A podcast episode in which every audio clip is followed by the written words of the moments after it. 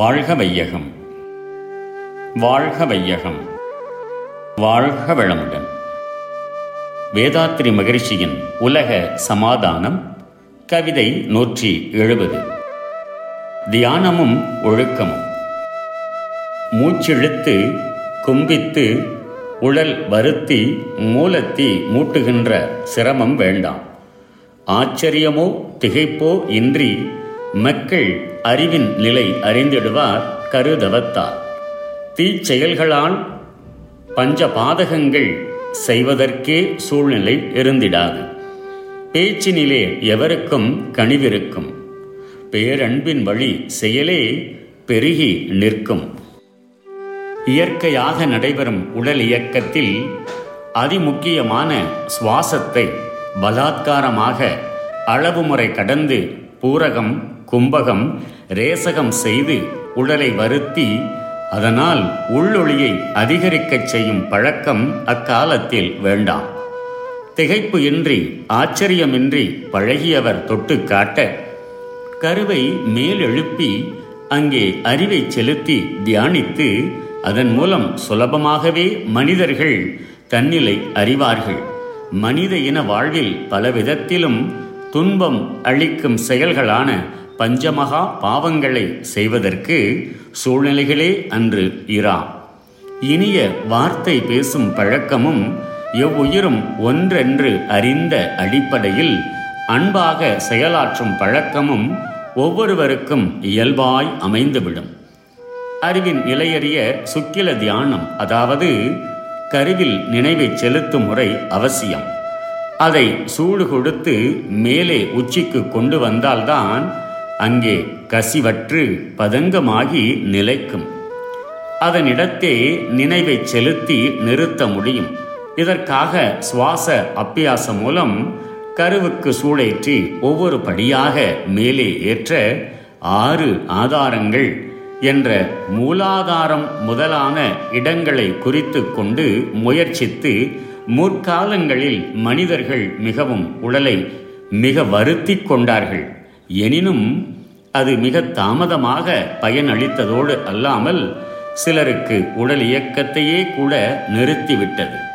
தவிர அந்த சக்தியை ஆறு ஆதாரங்களையும் தாண்டி கொண்டுவர பெரும்பாலோருக்கு ஆயுள் காலமே போதாது. மனிதன் எல்லா துறையிலும் முன்னேறி இருப்பது போல் இந்த குண்டலினி சக்தியை மேலேற்றும் வகையிலும் முன்னேற்றம் அடைந்து எளிதான முறையை தெரிந்து கொண்டான். இதை அறியாத முற்காலத்தில் எழுதிய கருத்துக்கள் புத்தகங்களில் நிலைத்திருப்பதால் பழைய மூச்சு பயிற்சி முறைகளும் பெரும்பாலும் பலரால் கையாளப்படுகின்றன. ஒருவர் முயற்சியினால் கிணறு தோண்டி தண்ணீர் கண்டுவிட்டால் மற்றவர்கள் அந்த அளவு முயற்சியின்றியே தண்ணீரின் பயனை அடையலாம். அதுபோல் முற்காலத்தில் நீண்ட நாள் மூச்சு பயிற்சியின் மூலம் குண்டலினி சக்தியை அறிந்து கொண்டார்கள். மெய்யுணர்வு பெற்றார்கள். இக்காலத்தில் இந்த கருதவ பயிற்சியில் பழக்கம் உள்ளவர்கள் கையை பிற நெற்றியில் தொடுவதன் மூலம் பிறருக்கும் அந்த சக்தியை உணர்த்த முடியும். காந்தம் இரும்பை இழுப்பது போல் மெய்யுணர்வு பெற்றவர்களை குருவாக கொண்டால் அவர் மூலம் கருவை மேலெழுப்ப சுலபமாக முடியும். குண்டலினி சக்தியை அறிய அடைய வேண்டும் என்பவர்கள் உலக சமுதாய சேவா சங்க கிளைகளின் மூலம் தலைமை நிலையம் இருபது இரண்டாவது கடற்கரை சாலை திருவான்மியூர் நாற்பத்தி ஒன்று. அவர்கள் நோக்கத்தை பூர்த்தி செய்து கொள்ளலாம். ஆகையால் இத்தகைய உள்நாட்ட பயிற்சிக்காக மூச்சு பயிற்சியும் அதனால் வரும் உடல்நலக் கேட்டையும் மனிதன் எதிர்காலத்தில் கொள்ள வேண்டியதில்லை. சுவாச அப்பியாசத்தை கண்டிப்பதற்காக வருந்த வேண்டாம். மனிதனுக்கு இயற்கையாக சுவாசம் ஓடிக்கொண்டிருக்கிறது. ஒவ்வொரு முறையும் சுவாசம் வெளிவரும்போது உடல் கழிவு ஆவியைப் போல் சுமார் நாலு அங்குலம் அளவு வெளிவருகிறது. உட்கொள்ளும் சுவாசம் குறைவாகவும் வெளிவரும் சுவாசம் அளவு அதிகமாகவும் இருப்பது இதனால்தான். இந்த கழிவு காற்றுக்கு எழுச்சி வேகம் அதிகம். இதை நரம்பு துவாரங்களில் பலாத்காரமாக பாய்ச்சுவது அசுத்தத்தை உடலுக்கு ஒவ்வாததை உடலில் சேர்க்க முயற்சிப்பது போல் ஆகும். இதன் சூடு உடல் அவயங்களை தாக்கி இரத்த ஓட்ட குறைவு ஏற்படும் காலமாகிய நாற்பது வயதிற்கு மேல் இருதயம் ஈரல் மூளை வியாதிகளையும் இரத்த அழுத்த வியாதியையும் சிலருக்கு ஏற்படுத்தும் அனுபவத்தில் உள்ளவர்கள் ஆராய்ந்து முடிவு கட்டிக் கொள்ளுங்கள் வாழ்க வளமுடன் May the whole world be blessed by the divine. World Peace by Yogiraj Sri Vedatri Maharishi. Poem 170 Simple Meditation. For spiritual development, meditation on one's own life force is necessary. Generally, for all people, the center of life force is situated in the sexual glands. This is to be shifted up to the point between the eyebrows to easily feel its existence and meditate on it. One of the old methods of raising the life force was to inhale, retain, and exhale rhythmically to heat up and forcefully raise the life force.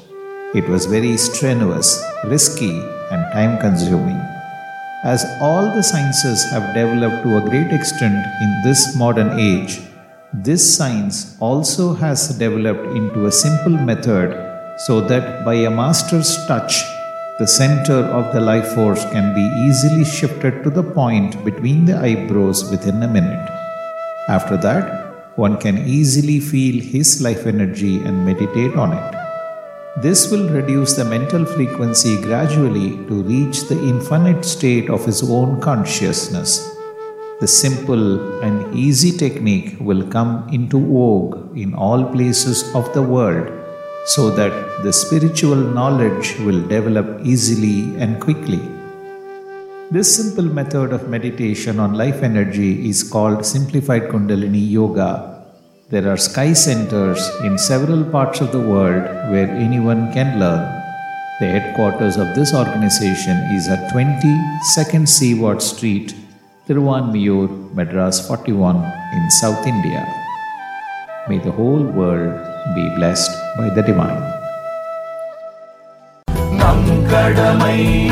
வார வாழ்வின் நாட்டத்தே